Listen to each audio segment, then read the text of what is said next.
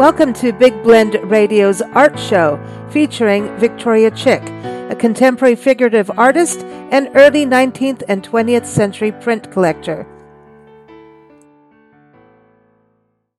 Welcome, everybody. Today we are opening up the Big Blend Radio vault of interviews with artist Victoria Chick to revisit an interview about the artist Georges Schreiber, a very interesting artist whose career spanned, uh, was pretty much in the 1930s and 40s, but he was born in 1904 in Brussels, Belgium, to German parents. And uh, Victoria really takes a look at his work, his life, his legacy, and uh, it is fascinating what this man produced. So stay tuned and enjoy. Georges Schreiber, uh, you talk about him being an American scene painter, but he he it's when we say that it's, he he did become American an American scene. citizen, but he paints Well, American scenes too. That's true. He, he the poor little guy. He, he was he was a young a young kid when World War One broke out. So he was about ten years old probably. So even dur- you know during the years of the war and even after the war, he he was in Brussels when he was born, but his parents were German and they moved back to Germany. And Germany after World War One was in dire straits. If you re- recall that part of history, um, they were it was a depression in Germany. So he his young years, um, I think, really encouraged him to get out of out of Europe. And uh, he Mm. came to the United States when he was in his 20s. So I I think when he you know, it was his dream to come to the United States, and I and I he really, really loved the United States, and he he his goal was to visit every part of the United States and and draw or paint uh, everything that he saw, all the activities of the you know daily activities of people. So he he did become a scene painter, American scene painter. Um, he was really closely allied with the regionalists too, and um, they because they had Hmm. some common goals, but um, or common time kinds of of um, subject matter. But um, he he just loved the United States, and he he he did it. He loved it in his artwork and he in the things that he wrote. He expressed a great admiration for and a, and a sort of a feeling of real happiness that he was finally in the United States. How interesting, you know, how Mm. people fall in love with certain areas and then just, you know, and and I think it- what's interesting because we are like when we talk about such a diverse collection of people in this country. Right. But you think back, I mean, because what he he was born in 1904, but he was here in the what 1928 is when he first, you know, came over here. Right. But right. what so for him, I mean, at that time, it's not like we're as bustling of of a country as we, you know, back then we weren't as busy. Like we didn't have as many people to look at. But then he went from depression to depression. it's- he, That's he- interesting, He got he got here he got here right before the stock market crash. I mean, and even then he felt lucky to be here. Mm. So I I mean I can I can only imagine what his growing up years must have been like, you know, because of the, Mm-hmm. Yeah. the depression in the United States was not a piece of cake. And No. um um and interesting another thing interesting to me was that he when World War II came along, he was right in there um doing things for the military. He, he was an artist for the military. So um that was another another I guess an aspect of his love for the United States. And that was interesting. I was reading you have an article on this, and it's uh, Thomas Hart Benton that he was became friends with. But they were doing this project where they were trying to capture the life on a submarine. I mean, that's because it's it's interesting. You don't hear as much about submarines now as what was you know going on back then. And you know, even Right, when you right. look at the Cuban Missile Crisis, and we've interviewed the the men who who were there at the got the orders to not bomb and then do you know yeah. have the whole thing with Russia. We, and doing that interview and talking to the gentlemen who you know served and and were on those submarines and hearing what submarine life was like because I think you know when you started hearing submarines people living under the ocean basically in these big mm-hmm. tanks that is Right. totally bizarre. I mean, if you thought like, okay, you're a kid and you don't know what a submarine is, and those are new, it's like suddenly you're spending years of your life under the sea. That's weird. you know, you would never think that's going to happen to you. you know. Well, That's I guess a- it's, it, it sounds it it sounds like it could be a, a dangerous situation. You know, not not just even in war, even in without war, it, it's a dangerous situation, or, or it appeared to be to most people. I know that they make these things very well, and then you know they've they've got just submarines have been around around a long time without any problems, but it, I'm sure they require constant monitoring and maintenance. Mhm.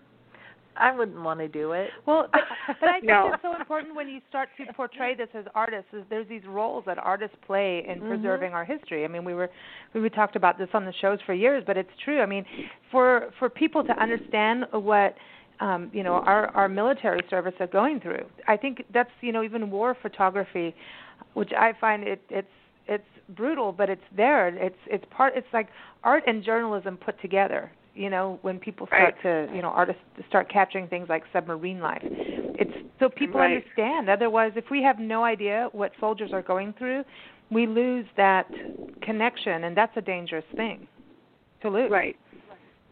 you that know? was So one I, I, one thing. I right, you, I'm, I'm sure you remember when they quit the draft, quit having the draft, and Mhm. that there's there are some po- there were some positive things about the draft in that that everybody, almost everybody, uh, would, would had the chance of being called up, and Mhm.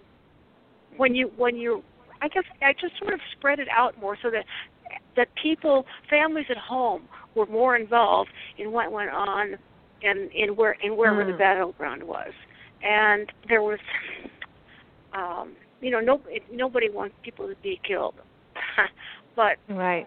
um I don't know, it just it made something there was a more of a family feeling to uh, to the Americans in general. I mean, we felt as a It's group everyone's going through Yeah. this kind of thing. Yeah, because Yeah. everybody It's pretty not just much picking had a one relative. group of people. You know, Right. it's, it's every. Right. Well, that in South Africa, Mm. um, the military side of things, where it, it, you you came out of high school as a as a as a guy, and you had to serve for two years in the military, and that Mhm. meant some people did end up in in in you know combat during those two Yes. years. But uh, or you could go to university and then do your two years service, but everybody had to do it. And Mhm. there were some really horrific things that happened actually from that that people were not ready for, and it's just because there was turmoil going on Sure. in that country at the time. But, um, but yeah, that's you know people had that, and, and for some young boys, it wasn't necessarily a bad thing. Just saying. Yeah, of- I, I've talked to a lot of a men, you know, men who you know who are in their 80s now, and they they say they're thinking back to their military experience, and they said, you know, Mhm. it made it made them grow up in a lot of ways that were good. So Mhm. um there is that. And of course, Yeah. there- they said one of the biggest things was they were they were never neat before the military, and and after the after the military service, they really put things away and were were very neat people. Mm. You, it, Hmm. it, it is, yeah. You you you have that little discipline side. I think it's it's a good thing. Yeah. Um, uh, you know, I th- yeah. Everybody's got their different thing on it, and I Yeah, think it's hard could- with, especially with you know young men. if you could just kind of be there for defense, but not ever really have to go into combat, Yeah, it would be kind of some a of- cool thing. Some of my friends totally Yeah. shouldn't have been in it, and shouldn't, and ended up in situations that none of them were prepared for. And Yeah. um yeah, I mean, but anyway, let's not go there. let's let's talk about George's No. because I think too what was interesting is that you know when he got to the states in 1928, he started doing cartoons for na- newspapers, and it's such a Right. it, that because right there, if you're doing a cartoon, I think like comedians. I know you love Dave Barry. you know, Yeah. comedians. Right. Yeah, that means that there's this other level of observation to me when when you're starting to do cartoons. You're really getting to the nitty gritty of something. Um, there's it, there's that's hard to do, but it, and it Well, should it be really well rewarded, as far as I'm concerned. uh, he's well. I I you know I haven't seen any of his cartoons that I know of, so I I Hmm. don't know what type of cartooning he did. Uh, I I'm assuming that he was doing like political commentary.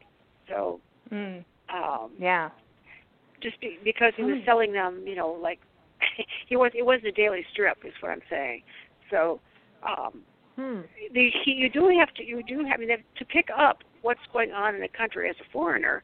uh, you would have a different, you might have a different outlook going in, or a different different bias, or a different um, way of seeing things than somebody who's lived there all their life, and that can Mm. be good, you know.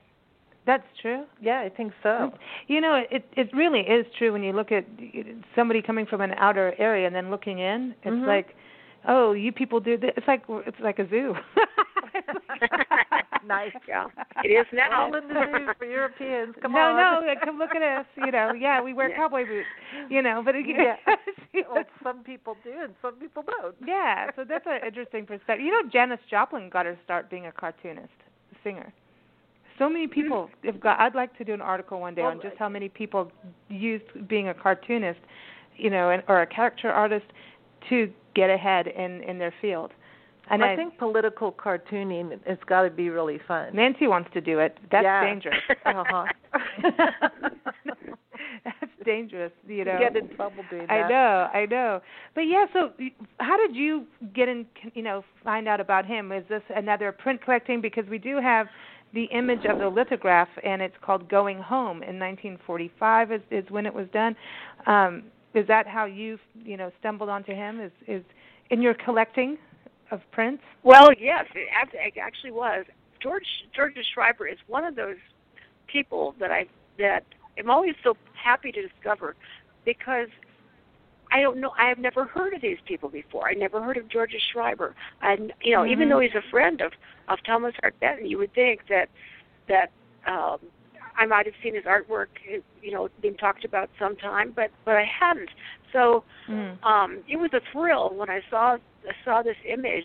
I actually saw it on the internet, and and I thought, wow, I really like that, and I'd like Mm. to have it. So I I I saw about getting it, but um I'd like to see more of his work too. I and I, I haven't seen very much, although he must have done a lot. He was really really well received. His work was well received um, at galleries. He when he when he got here to the United States, he spent about three years just driving all over the country. Of course, you you've got your 1936 car, and you're driving all over the country, and the roads were probably interesting in places. Um, the highways were not Mhm. very well developed, but he he preferred rural scenes, and he would he would we went to the south. He did laborers in the south. He did coal miners in the east. He he did gold Wow. miners in the west. I mean, he just he just was attracted to the everyday kind of person, and which is which is why he gets associ- his association with the American scene painters. And he did he. I've only seen his lithographs, so I don't know Mm. what his what his color palette was, his painting was like. I would really like to investigate him more, and uh, I would like to see see more of his work. So I'm going to try and track that down. Mm. I was looking. I was like googling him to see like other images and things, and I'm like, I can't find anything. And and even on Wikipedia, like he's in all these collections, and there's no link to go. Like he needs his own You know Wikipedia page. yeah you know what happens a lot of times when when you because i've looked i've i've had mixed success looking at those places too is that that they're in a museum but hmm they are not trendy let's say for a period of time. Mhm. whereas other things are more trendy.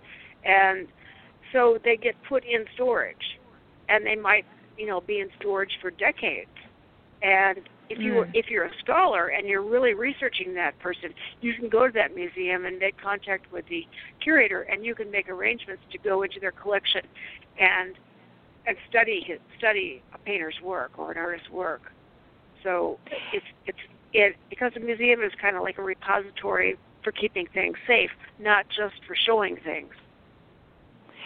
You know, it's, But it's it- it, there's yeah, I've I've had con- conversations with historians and historical societies, and we we are there's something really great about the internet. Whereas a long time people were going, well, if you preserve your history there, it could all vanish, and that's still a point. I mean, it could happen one day. You know, Yeah. the plug on on certain entities could happen, which could be good or bad. but anyway, sometimes it's And- just fun to pull the plug. But it, it's scary. But a lot of these museums, and even the smaller community ones, they don't have I mean, we're we're getting these huge collections, and you can't put everything on display. And there's like historical paintings that people really, you know, that's like valuable, and it's like at the bottom under a table somewhere.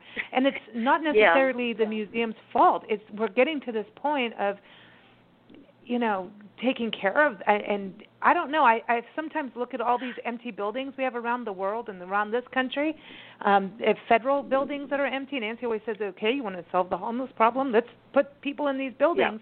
Yeah. You could put more museums and things. I don't know instead of these big empty buildings. Just saying. Uh oh. Yeah. Well, you could. you know. yeah. Well, I mean, a, muse- a museum has to be more than a than a than a shell. Yeah. Um, hmm because there's a lot of there's a lot to go into preservation of art objects Mm. that that goes beyond that, you know, like temperature and humidity and uh, mold and dampness and Mhm. all that kind of stuff that they have to guard against. But um, but the, I mean, if they're it's not that they're not and not totally inaccessible, but museums museums in a way are entertainment centers for for most people that go to them and they Mhm. want to they want to see their favorite paintings or they want to they're they've heard about an artist they want to see that artist so it's whatever kind of um is is in the news at the time you know like you look at the computer and that Yeah. say now trending you know it's kind of Like like, if you don't go So to if you don't go to Mona Lisa when you're in Paris, like people are going to look at you Right. like you're nuts.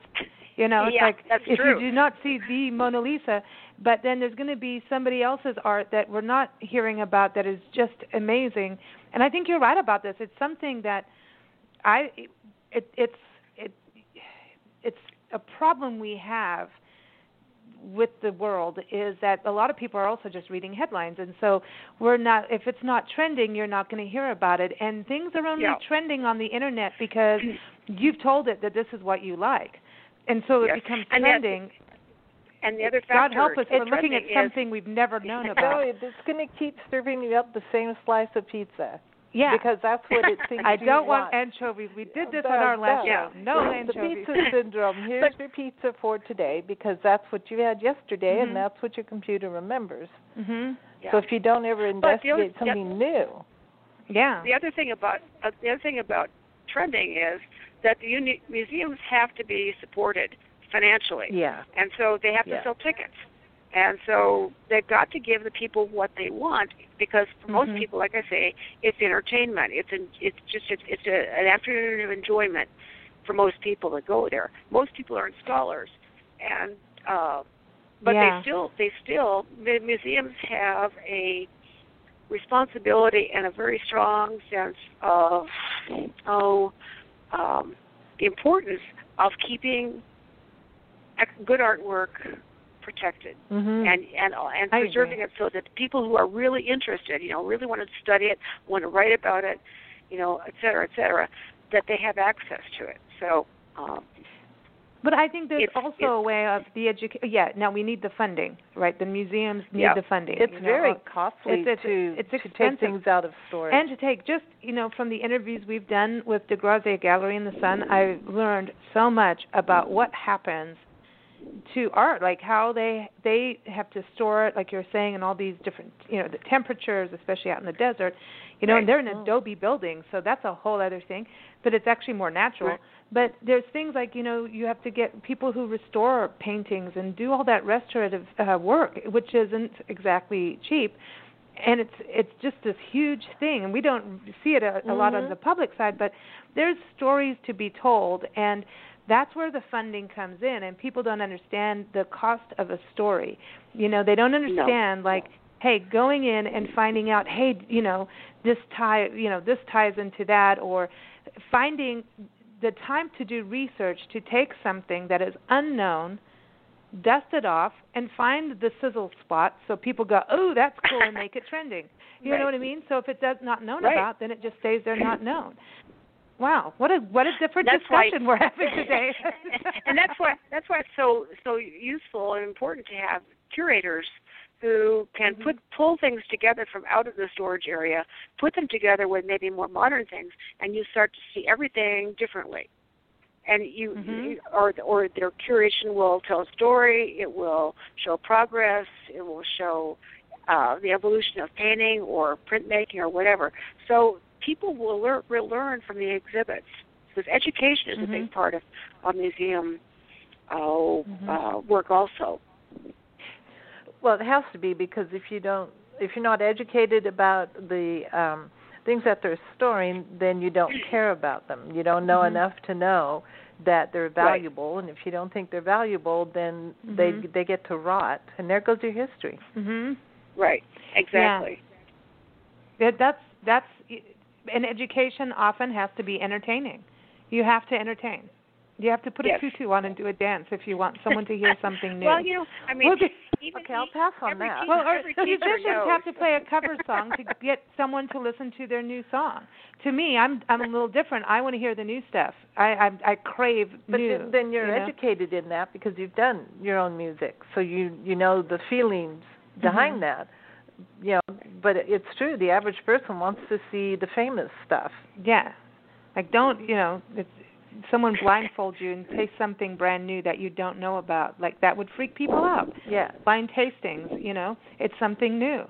So yeah, this is and it's so interesting to think about history because there's so many people like Georgia Schreiber out there as artists, just people in history have done things mm. that none of us know about. I mean, we found out things like okay, today is Cinco de Mayo.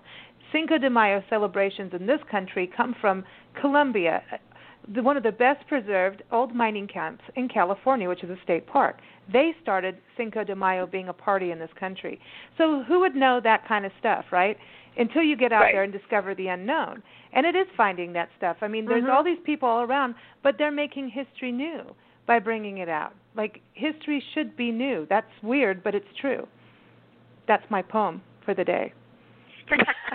you know, talking about change, my my cousin who um, is a docent in a in a in a in the Minneapolis Art Museum uh, was Mm. telling me a story about they have they have a painting by Franz Marc who was a a, a member of a group called Der Blaue Reiter, and he had he, he did this painting called Blue Horses, and he did this in like the oh gosh, 20s, 30s. I'm not absolutely sure, but they they had they had it ha- hanging in this one spot in the museum for a long time, and it was every it's a painting that everybody wants to see.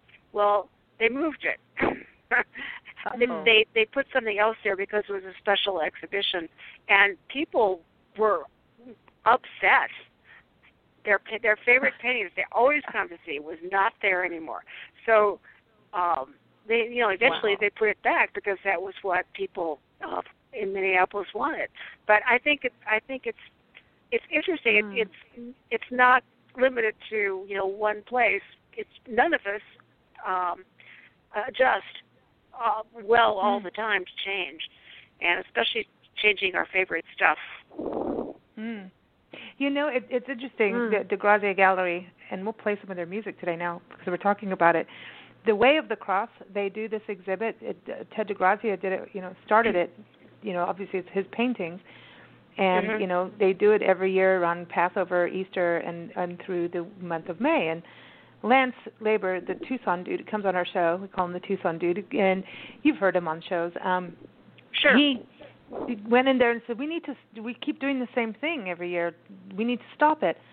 He talk about people raising hell. Like I don't mean to say that with the way of the cross, but I mean right. people got upset. They came. Yeah. I mean, he, he his like he had to put it back, and he's now like no matter what he it, he has to do it every single year.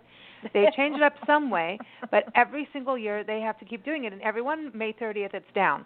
So if you are one of those who bang on his door and yell at him, like you better go see it now before it comes down. Yeah.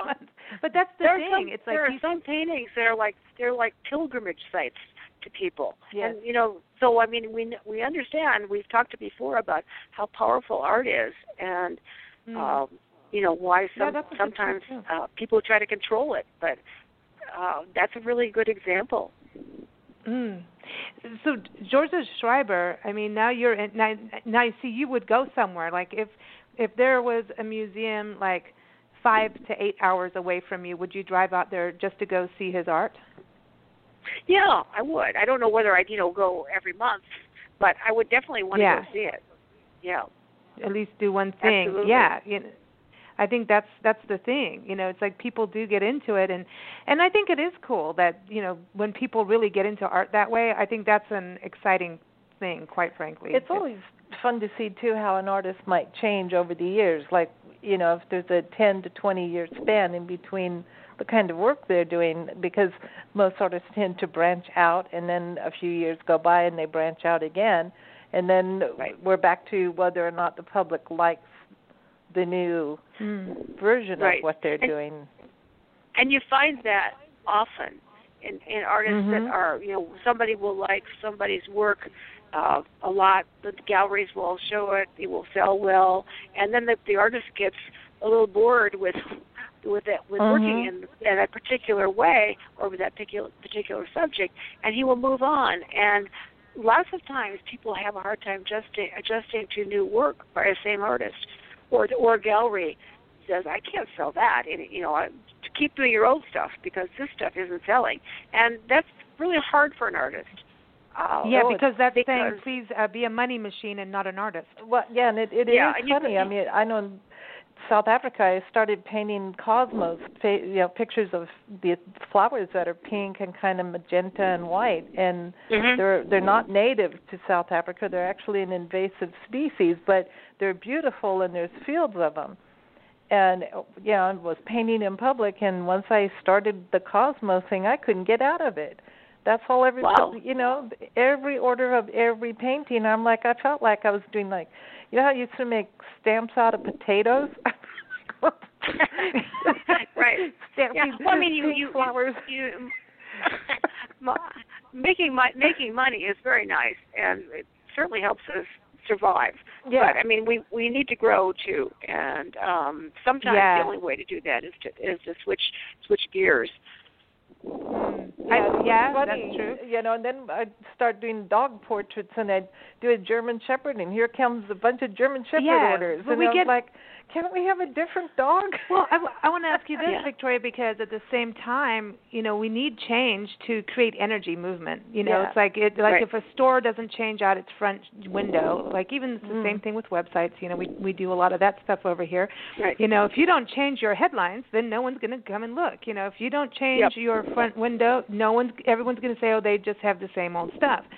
So there's this weird balance as, as Mm. you know how we are as human beings to like even as a musician you're going to change out your set but please play the old favorite a restaurant don't change everything on your menu you Yeah. have to keep the cheeseburger you know otherwise people are going to get mad that's what they come there for right Yeah. so it's and they want it's, the it's same a very spot odd on the menu too.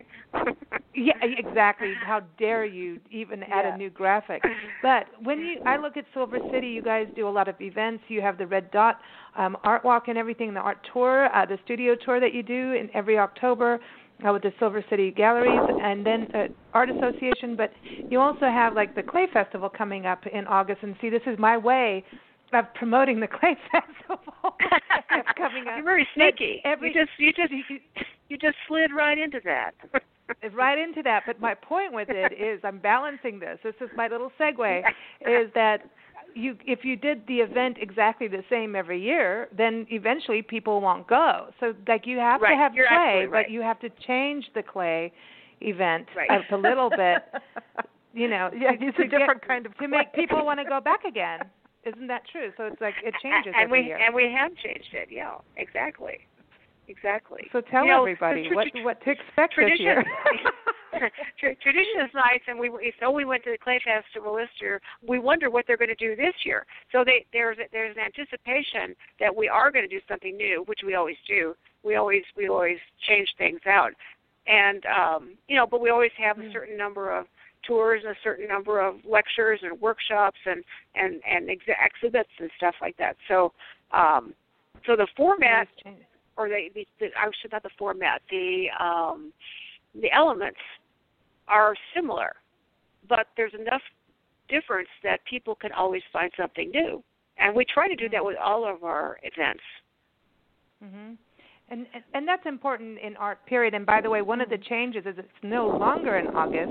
It's July 22nd through 30th, and you can go to Yes. clayfestival.com.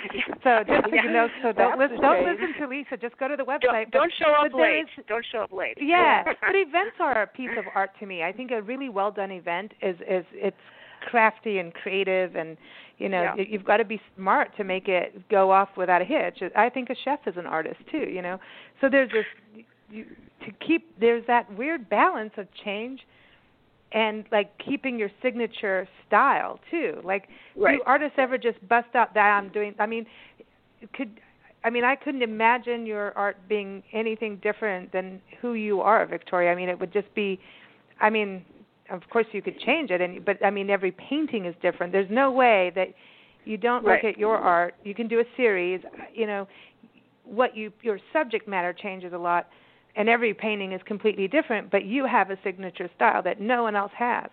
So, do you ever see artists Well- completely bust out and change? Yeah, I think I think serious artists try to do that, and I, I hope I do it. You know. Um, yeah, you do. So anyway, um, we we we we were talking about um, change and things leading into other things, and one one of the things that's coming up is a that they tried last year, which was successful for the first time. Uh, that they tried it.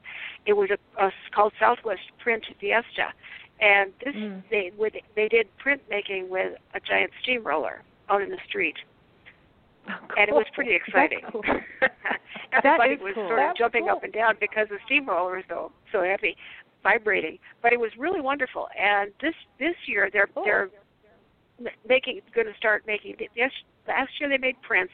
This year they're expanding it. In addition to prints, they're going to be making banners.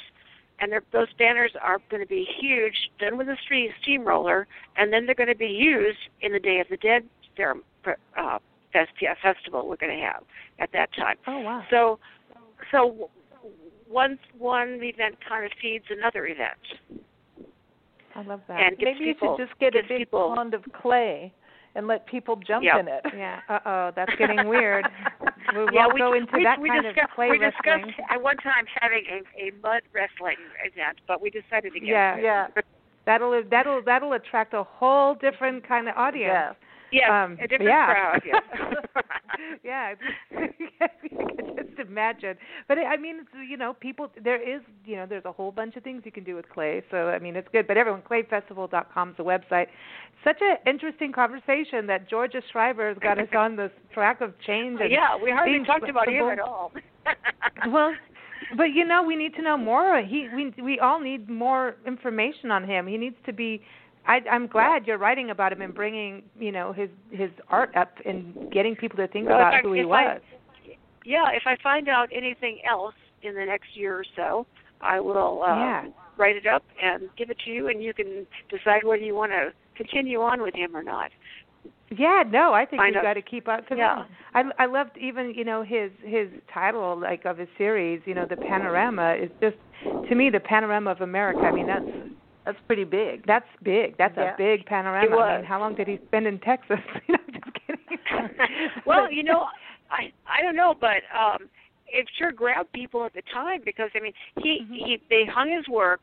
They were going to have like an opening in you know a couple of days, but the, the people started coming in, and by the time the opening occurred, everything was already sold. Mm. So Wow. he was Wow. wildly successful, and then he, and then he moved that he had that show that that kind of a theme. He took that uh, that show all over the country, and had it in museums. It was it, it was like it was like an invitational uh, kind of traveling show that he did, and Mm. took it all over the country. So that it, and that was most mostly his lithographic work.